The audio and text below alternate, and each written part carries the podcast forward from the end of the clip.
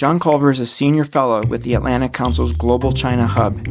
He is a former senior CIA analyst with 35 years of experience on East Asia with a large focus on the Chinese military. John joins us today to talk about the military issues surrounding Taiwan's future and the recent balloon incidents. Well, I think I'm probably a pessimist on this, so you might want to discount a bit. But um, I think the balloon incident sort of showed us where we are collectively. I think there would be a big appetite in the United States for confrontation, if not war, with China.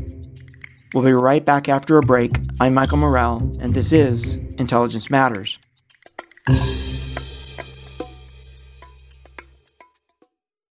This spring, if you'd rather spend time enjoying your lawn instead of trying to keep it alive, there's good news. TruGreen is the easiest and most affordable way to get a beautiful lawn. All you have to do is water and mow, and they'll do the rest weed control, fertilization, aeration, and even some things you might not even think of. They'll do all of it, while you can do literally anything else. With TruGreen, you can have your lawn looking as good as a putting green. That's not hyperbole. TruGreen is the official lawn care treatment provider of the PGA Tour. TruGreen offers a satisfaction guarantee, and they have a verified best price promise, which guarantees you the lowest price with no compromise on quality. You do you. Let TruGreen do your lawn care. Visit trugreen.com to get the best lawn at the best price with the best people guaranteed.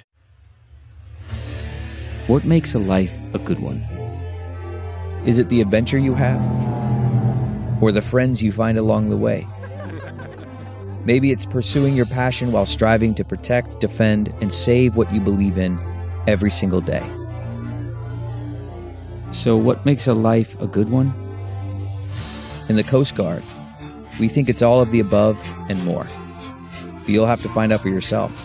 Visit gocoastguard.com to learn more.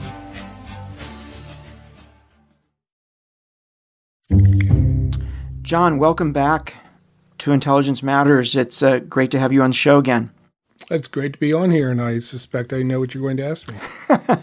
so, John, as you know, we wanted to spend the entire time talking about China Taiwan, and I do want to get to that since there's so much discussion about it. But obviously, there's great focus last week and this week on the Chinese reconnaissance balloon and maybe balloons. We still don't know yet if the additional ones over the weekend that were shot down were Chinese or not. But I'd love to ask you just a couple questions about the balloons. One is that the, the White House today, today being Monday, this will run on Wednesday, but the White House today said that they didn't think that the Chinese were gaining um, much additional intelligence here compared to what their spy satellites were capable of producing. And I just wonder what your reaction to that is. You know, is it too early to come to that conclusion since we haven't actually seen what they've collected yet? How do you think about that question? Well, yeah, I think it might be um, a little too confident at this stage, but I don't. I was not a balloon expert until last week, and so you know, uh, I'm still not a balloon expert, but at least I'm conversant on this particular topic. Until we finish exploiting the uh, recovered parts that were uh, being picked out of the Atlantic and any other material they get from the other three, whatever they were shot down over the weekend, I think it's a little premature. Maybe he was informed. I think it also presumes a lot about what we may or may not know about Chinese satellite collection. Mm. Um, and I wonder if our former colleagues are now scrubbing their uh, assessment about the proficiency of Chinese satellite collect. But I think there's also, we have to consider non intelligence related reasons for doing this. I mean, it could have intelligence benefits, but there's also a political dynamic always with China. And from their perspective, and I'm not defending their perspective, but I'll just tell you what I think it is the U.S. flies a lot of intelligence collection on China's periphery, especially off their east coast. Um, we don't violate the 12 mile limit. We strictly abide by international law, but it's long been a sore point, and uh, they had no means to reciprocate. So I wonder if the idea about sending um, high altitude balloons over the United States wasn't in and of itself something that would have been attractive to them. They've always had a desire to be able to strike back, not in a kinetic sense, but to conduct surveillance and then see how we feel about it. They don't have aircraft, you know, they can fly nonstop and surveil our coast the way we do. And they don't have bases in the Western Hemisphere. So this is an interesting option. I also wonder if we're too focused on what this balloon may or may not have collected, and maybe we come back to this, is what could be the wartime potential of China's ability to conduct high altitude balloon operations, particularly at scale. John, when you talked about the U.S. government exploiting the debris to learn more, in your experience, roughly how long will that take? I'm trying to think of anything similar. It's going to be looked at hard first by, it sounds like the FBI. I don't know that they have great experts on signals, but sure. And then probably be turned over to the requisite authorities across the DoD services and intelligence community. I wouldn't expect them to have anything definitive for uh, you know weeks and perhaps even a matter of several months. I don't know. John, in terms of the Chinese president Xi, would he have knowledge of this program? Would he have approved this program? Would he approve individual flights? What's your sense on that? Well, again, uh, I mean, instant balloon expert, but it appears now that Chinese were doing these since at least 2018. Um, although sometimes U.S. Uh, usually unnamed officials say it's been going on for five years, but at least since 2018. And until two weeks ago, or last you know weekend, I guess it was was it really just last weekend, there had been no public reaction by the United States. I have no idea if we privately demarched them but in a way, let's assume we hadn't, then they'd been getting away with it.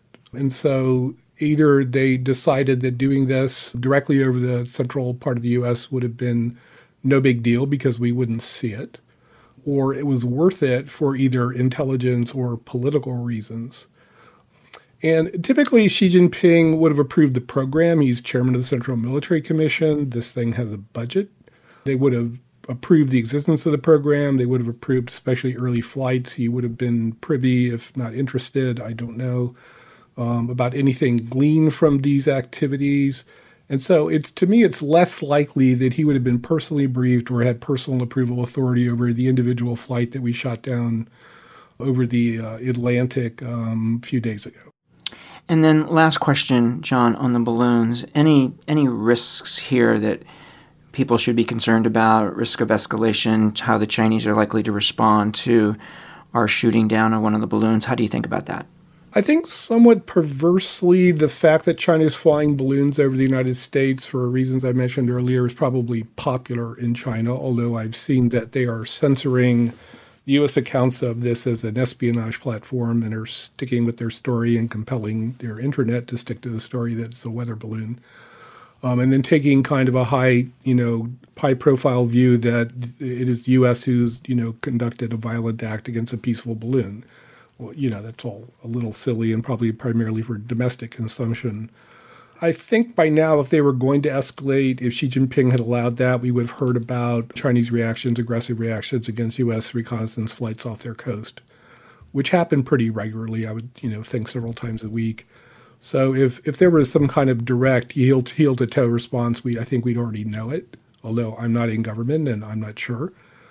So I think it's going to be more subtle than that. Um, I saw today that Chinese Ministry of Foreign Affairs made a counter accusation that the U.S. has flown ten balloons over China.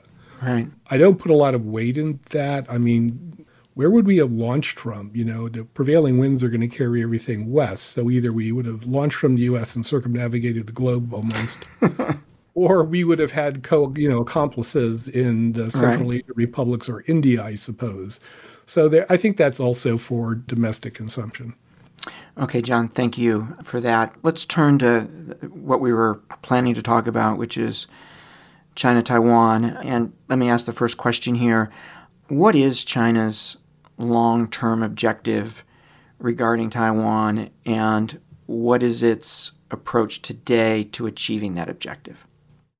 Um, officially, their objective is and always has been uh, something they call reunification. You know, their view is that Taiwan, prior to Japan taking control over Taiwan as a colonial possession in 1895, has always been a part of China and is still a part of China.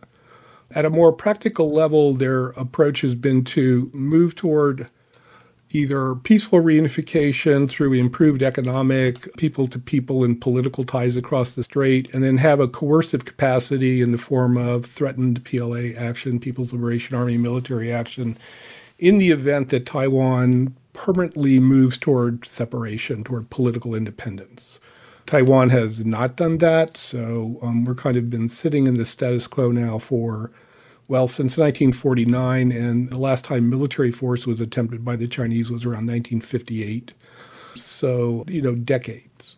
And so there's, as you can imagine, and no doubt and have seen, there's sort of an active debate in the U.S. analytic community about whether China has changed its position and is now shifting toward accelerated moves toward unification, including the use of military force, or if things are basically the same as they have always been. That is, China reserves the right to use military force, but hasn't done so and probably wouldn't do so unless Taiwan moves toward permanent independence. So, John, what is your view on that debate? Where do you fall?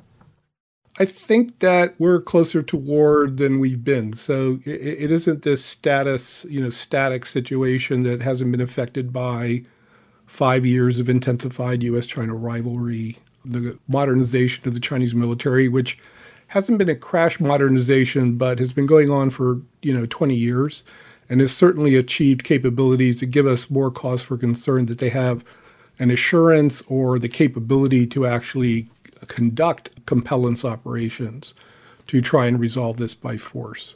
I think Xi Jinping has had an impact on China's attitude toward Taiwan, but I don't think it's as direct as Xi Jinping is prepared to go to war, you know, on his own timeline within the next few years. My main concern is that the factors that created stability on the Taiwan Strait, you know, since we normalized relations with China in 1979, that, if, if you will, there are three pillars of stability, and they've all eroded in the last five or six years. So the first one is that military balance. Taiwan used to actually have a pretty big qualitative advantage over China, but the rise of the People's Liberation Army as a modern multi-service military force has really eclipsed that, and there's there's really no military balance on the strait between China and Taiwan, absent you know large-scale U.S. intervention. The other pillar that's eroded is that Taiwan is a vibrant democracy um, that this isn't a deal that can be cut between you know leaders in Taipei and those in Beijing without uh, concern for the, the feelings of the Taiwan people. You know, Taiwan is an extremely robust, free democratic entity, and the United States increasingly has had to concede that the people of Taiwan will have a say on this. It's not going to be an agreement that can be reached either across the strait through you know political back channels or God forbid the United States. I think it would be terrible for the U.S. to involve itself directly in this. The third thing is that you know this is a little abstract. China is no longer a weak country. It's got a generation of people who you know their whole life all they've known is a rising China. The image of a powerful People's Liberation Army is reinforced in Chinese media every day.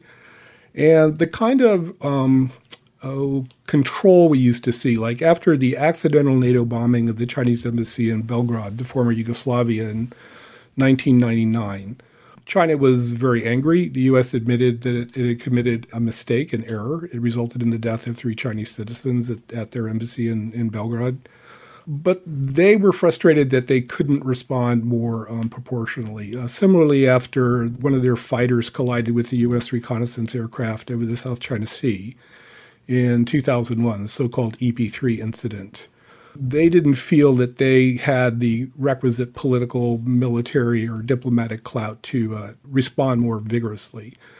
But China today is a strong country. I think domestic public opinion there if there were similar slights or if there was a new crisis on the Taiwan Strait propelled by, say, a president elected after 2024 who's more overtly pressing for permanent separation, then I think that China would be mindful of its own domestic opinion and there would be a greater compulsion to respond strongly to any provocation. John, can you imagine a situation where the Chinese respond aggressively to the point of of an invasion or a blockade of Taiwan if the U.S made a significant policy change, if we changed our one China policy, if we changed our policy of strategic ambiguity with regard to the conditions under which we would come to Taiwan's defense, could we trigger something here?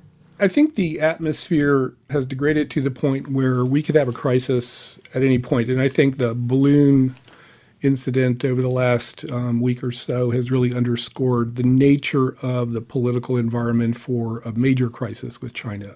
You had the kind of resonance with the U.S. public, with U.S. Congress, that I don't recall that we had in earlier incidents involving China. That it's become, in some ways, a domestic political issue in the United States. Um, and I think the Biden administration seems especially, you know, sensitive to the idea that it cannot be soft on China. Right. So you've seen adjustments in U.S. policy, but not without sort of breaking the standard rubrics you mentioned about strategic ambiguity or U.S. definition and commitment to one China. But that doesn't mean that you know we aren't changing things. So we've expanded our arms sales to Taiwan and added a new capability to fund weapon sales through loans to Taiwan rather than their direct purchase, uh, you know, cash on the barrelhead, which is what we've always done. I think it's likely you're going to have much larger weapon sales to Taiwan in a more compressed period. I also think that visits by Speaker Pelosi last August and a prospective visit later this year by Speaker McCarthy are setting, you know, new kind of a new normal. And the Chinese are frustrated by that because they prefer to pretend that they don't understand that Congress is a separate co-equal branch of government, and they, you know, demand that the Biden administration somehow stop those. Well, I don't think that's feasible, likely, or even the right move. But it just sort of adds to this, you know, atmosphere where another incident like uh, an EP3 collision or some other, you know, incident involving our military forces in the South China Sea or off Taiwan I think would escalate much more quickly and probably much more deeply than any crises that we usually refer to in our lexicon. So, John, if Xi were to take military action today for whatever reason, how confident, given the military balance, how confident could he be a victory and, and how much risk in his mind would he be taking at this point? Well, as you know, the People's Liberation Army is a very large and increasingly modern force, but it's also one that hasn't actually engaged in combat uh, on a large scale since 1979. So he has a very shiny toy, but he doesn't know if it will actually work the way he intends. Um, so the riskier the operation, an invasion certainly would be at the upper end of what I would consider a highly risky operation for any any military to undertake, let alone one that isn't battle tested. Um, and so I, I think that um, he would have to consider sort of the, the full spectrum of coercive and other pressure options and not maybe put all of the weight on the PLA to succeed in the single throw of the dice, you know, through uh, an invasion. And certainly they have a lot of options. Taiwan's economy depends to a large extent on trade with China. Before the pandemic, there were 2 million Taiwanese living in the mainland, usually um, in all the factories in this pretty you know, integrated economic relationship. Um, and you had a million Chinese visitors to Taiwan every year before the pandemic. So they can certainly and have be, the pandemic cut off tourism and travel pretty much. Trade continues to be robust. But China has a lot of options. You know, they could launch a blockade under different vises. You know, they could call it a quarantine to prevent delivery of U.S. arms. And they certainly have the means to enforce that kind of quarantine for a while. They have the largest coast guard in the world, also very modern. They have a large Chinese navy, which is building very rapidly, far more rapidly than we are. And the thing is that that would still be sort of a Rubicon crossing. Once China uses lethal force or even threatens to use lethal force for the first time since 1958, we live in a new world. And you know, China, after watching Russia's invasion of Ukraine, has to understand that China won't be the only one, you know, using a stick. That they're going to face deep economic sanctions led by the United States in all likelihood, and probably with support from much of the rest of the, of the developed world, um, as we have with Russia. And I think then that the idea that they're going to achieve peaceful unification or patient is going to, you know, the last shreds of that will be lost. And so then Taiwan will suddenly be, you know, arraying to defend itself in a way that they really haven't up to this point. We're going to take a quick break, then we'll be right back with more of our discussion with John Culver.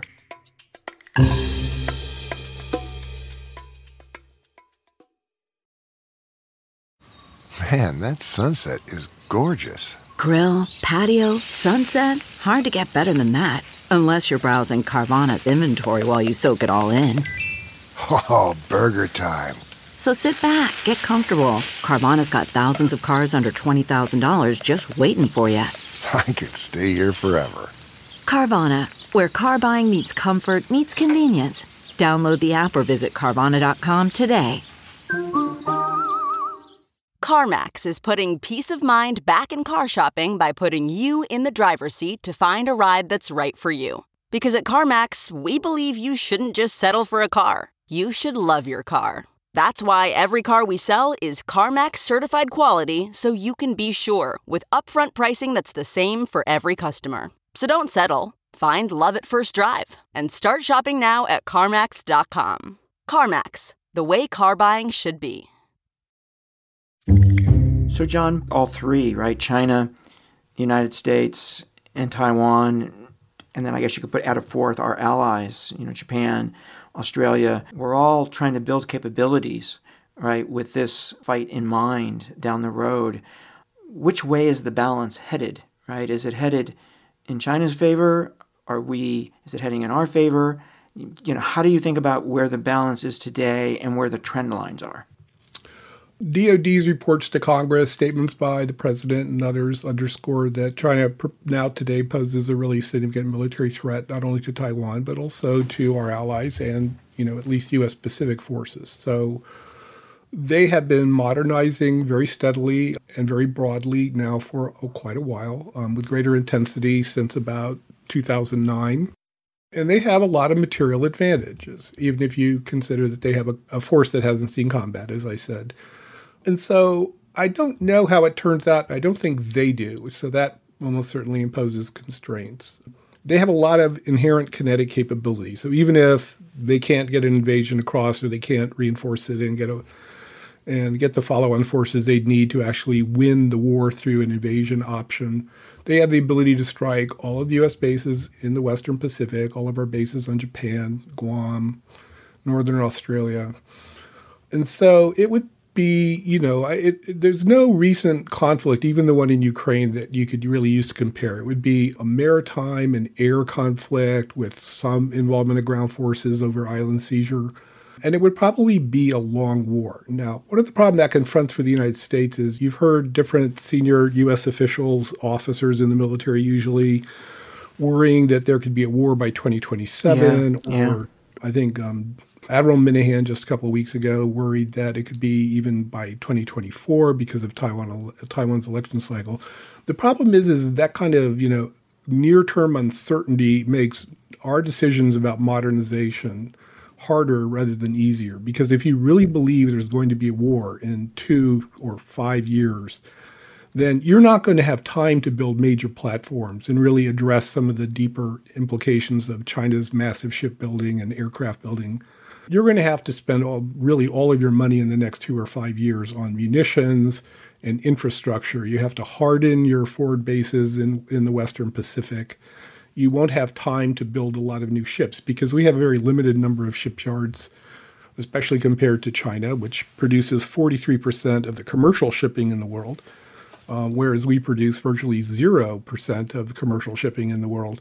So um, I, I, hope I see coherence, especially out of the most senior parts of DoD and the administration, on exactly what the plan is. You know, because if we are really worried about near-term conflict, then the defense budget currently, even with the increases we saw for the current fiscal year, they don't really reflect that. You know, if you're going to really think you're going to fight a war with China within two to five years, you have about a trillion and a half dollar defense budget. Um, so, you know, I, I, pay less attention to generals and admirals on this point than I do the heads of intelligence, both the DNI and the director of CIA. And I like the way they frame it. I think, you know, it feels correct to me that they're saying Xi has not made a decision to use military force.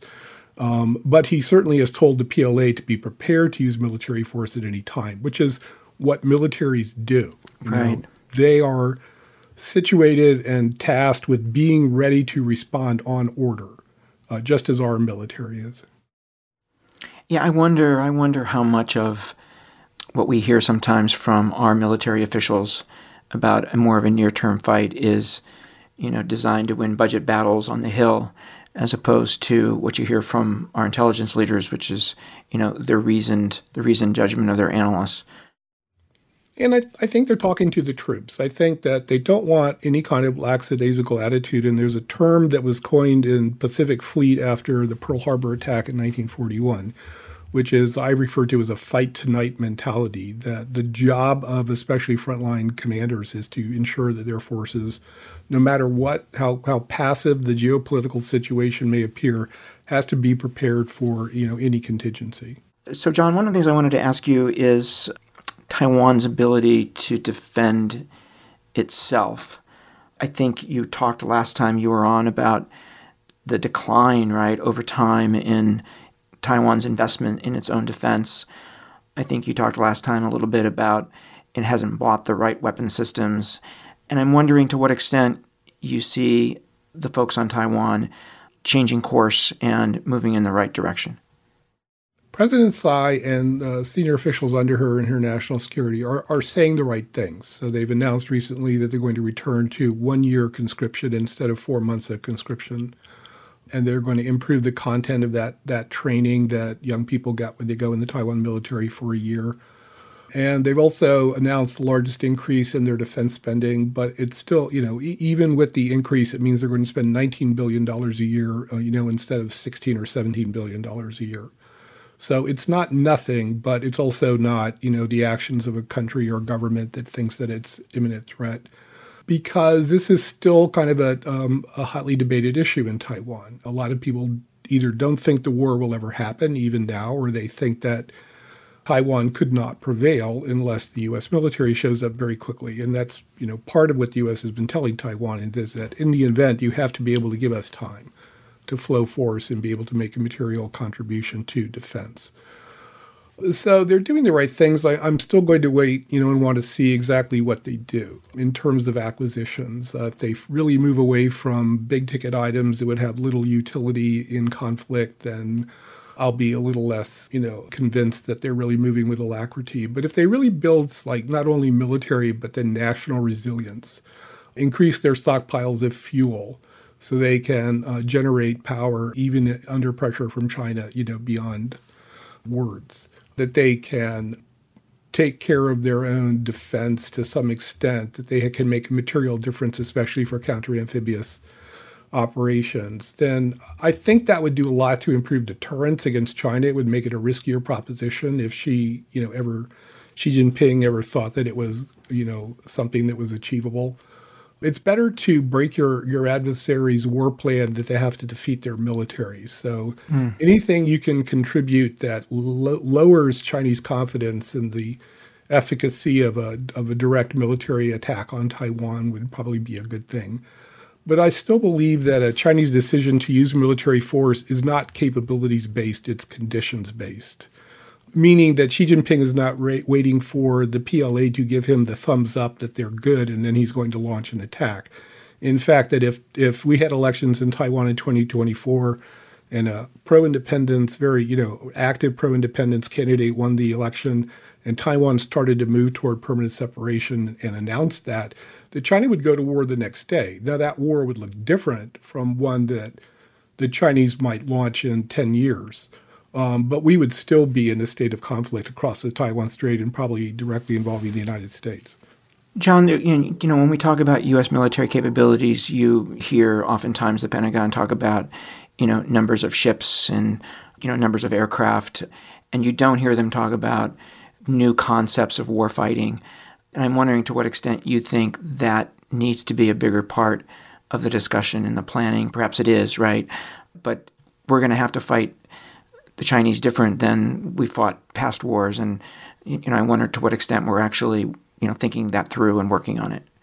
Yeah, I think the services in the U.S. military have actually embraced the idea that they need a new way of, of waging war should it come to that. And so it, it means that, you know, in the past, the way that we would do things was that we would flow massive, you know, men, material, weapons, and ammunition across the Pacific. We would build up large logistic and force postures, you know, in our probably with our allies in Japan, Northern Australia, other places where we have security relationships, and you know, then conduct operations at a time of our choosing. The, the problem is the Chinese missile capabilities, both ballistic and cruise, are so robust that you have to consider that there are no sanctuaries to do a logistics buildup. So you have right. to be able to operate with a lot of kind of time space agility where you can build up forces to conduct an operation and, and create effects that um, positively shape our, our intentions for battle and cause harm to China's China's operations, but don't do it so in a way that there's a large footprint that becomes a compelling target for them.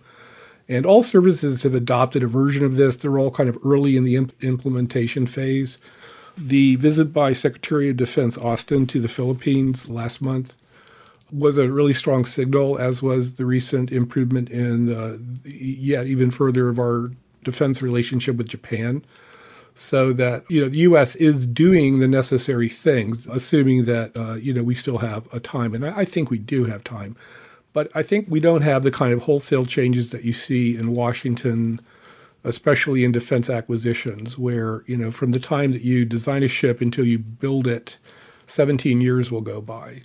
And the same thing is true of aircraft. So we're going to need more platform agility. There seems to be a pretty good consensus that large aircraft carriers and large bases close to China's missiles are probably not a winning strategy, but it's going to take time, I think, for the services to adjust to that and really build the, the weapons and then train for the kind of war that a war with China would look like. We're going to take another quick break. We'll be right back with more Intelligence Matters. Stay with us.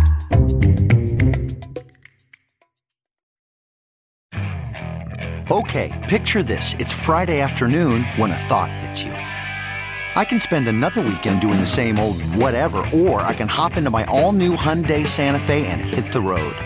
With available HTRAC, all wheel drive, and three row seating, my whole family can head deep into the wild. Conquer the weekend in the all new Hyundai Santa Fe. Visit HyundaiUSA.com or call 562 for more details. Hyundai, there's joy in every journey. Okay, picture this. It's Friday afternoon when a thought hits you. I can spend another weekend doing the same old whatever, or I can hop into my all-new Hyundai Santa Fe and hit the road. With available HTRAC all-wheel drive and three-row seating, my whole family can head deep into the wild. Conquer the weekend in the all-new Hyundai Santa Fe. Visit HyundaiUSA.com or call 562 for more details. Hyundai, there's joy in every journey. So, John, if the Chinese didn't need to respond, you know, in a day, right, to a declaration of independence by Taiwan, but had more time and were able to, to take their time in planning for war, how much warning time would we have of a Chinese military move? I think we'd have a fair amount of warning time if they really decided that political actions by Taiwan and or the United States compelled conflict. Then they have to mobilize their entire defense industrial base and even their entire society. You know, they have to start by adjusting the expectations of their population. If their idea of, of you know the future hinged on constantly rising standards of living and better opportunities for their kids, well, they're going to have to change. You know, that China is going, going to be engaged in the great battle for the unification of the motherland. And there are going to be sacrifices, and that will include, you know, the sacrifice of lives for the first time in the history of most of the people living in China. You know, the last time that was a factor was, the, again, the late 1970s. So I think that at a minimum, we'd have several months if we're paying attention. We'd have to see the Chinese make the same moves that I just talked about the U.S. military having to make. Uh, they'd have to build a lot of munitions. You know, modern warfare, especially with precision-guided w- weapons and, and persistent surveillance, is a very munitions-intensive conflict. You know, uh, thing. I think in the first few weeks of our invasion of Iraq, we used 20,000 precision-guided weapons. And so all armies are going to have to build toward that eventuality. I think there's actually a, a, risk that we sort of hit an exhaustion phase in conflict and shift to sort of a more sustainable long war frame. But in terms of warning, too, I think we're going to see them mobilizing and alerting their public. We're going to see them mobilizing hundreds of thousands of people for national defense, um, not just soldiers, but also people organized into groups to repair bomb damage that the U.S. or Taiwan might cause along their coast. You're going to see uh, wholesale industrial transformation and turnover to defense production. I don't think it'll be subtle, in other words. There, I don't think there's a secret plan, you know, for a Chinese attack on Taiwan. I don't think that's how their system operates. It will be a political decision that will then spill out across the whole of Chinese society and China's economy and, and, and, and the entire regime. John, you don't have any doubts, do you, that a Chinese leader would have public support for military action against Taiwan? No, not much. I mean, Taiwan is an issue that Chinese are inculcated in from grade school, literally. You know, the version of history that's taught to every Chinese kindergartner and, you know, up to senior middle school is that Taiwan is Chinese territory, that it was basically stolen from them first by the Japanese in the Treaty of Shimonoseki in 1895, and then stolen again with U.S. help by the, you know, ROC uh, Kuomintang party that fled to the island in 1949 and that Taiwan has been separated from China only by the military interference of the United States. So there's already a strong, you know, understanding from that perspective across the body politic. I think where it gets a little dicey for Chinese leadership is when casualties start coming. Mm. Um, because I think a lot of, again, this idea that China is strong, that imbues kind of the thinking, especially of younger people, you know, that hasn't been tested. And so, you know, you've got a country where the military, like the rest of society, consists of one child per family, soldiers and officers. And so every family is going to be touched, you know, if the PLA uh, ends up getting involved in Taiwan and you have the kind of intensive combat that, that I think would occur. It's going to mean a lot of casualties, both for Taiwan and for the United States. I mean, it's it's likely the U.S. would see casualties in the first month of intense combat with the Chinese, especially in Navy and air combat, that would exceed losses we've had in every war since Vietnam in a matter of a couple of weeks. Well, the same thing would be true in China. So I think that will be one where the surveillance state of China will kick in. Um, you'll see a lot of intense filtering of the internet because they know that you know, if people in China, and you know how things are, people usually think the war will be over by Christmas, or I guess in a Chinese right. context, Lunar New Year. That's right. probably not going to happen. And so th- it gets harder as time goes by and you see deprivation. Chinese exports are cut by international sanctions. Incomes fall, and they'll be falling globally. Trade will be disrupted globally and, and that's when it becomes a test of the regime, whether, you know, not that whether Taiwan's worth it, but whether the sacrifices people are making in what may appear at some points to be an open-ended contest, if that's going to end up, you know, creating longer term problems um, in a regime that's had nothing really but, you know, COVID notwithstanding, kind of good news for the last, right. you know, 40, 50 years.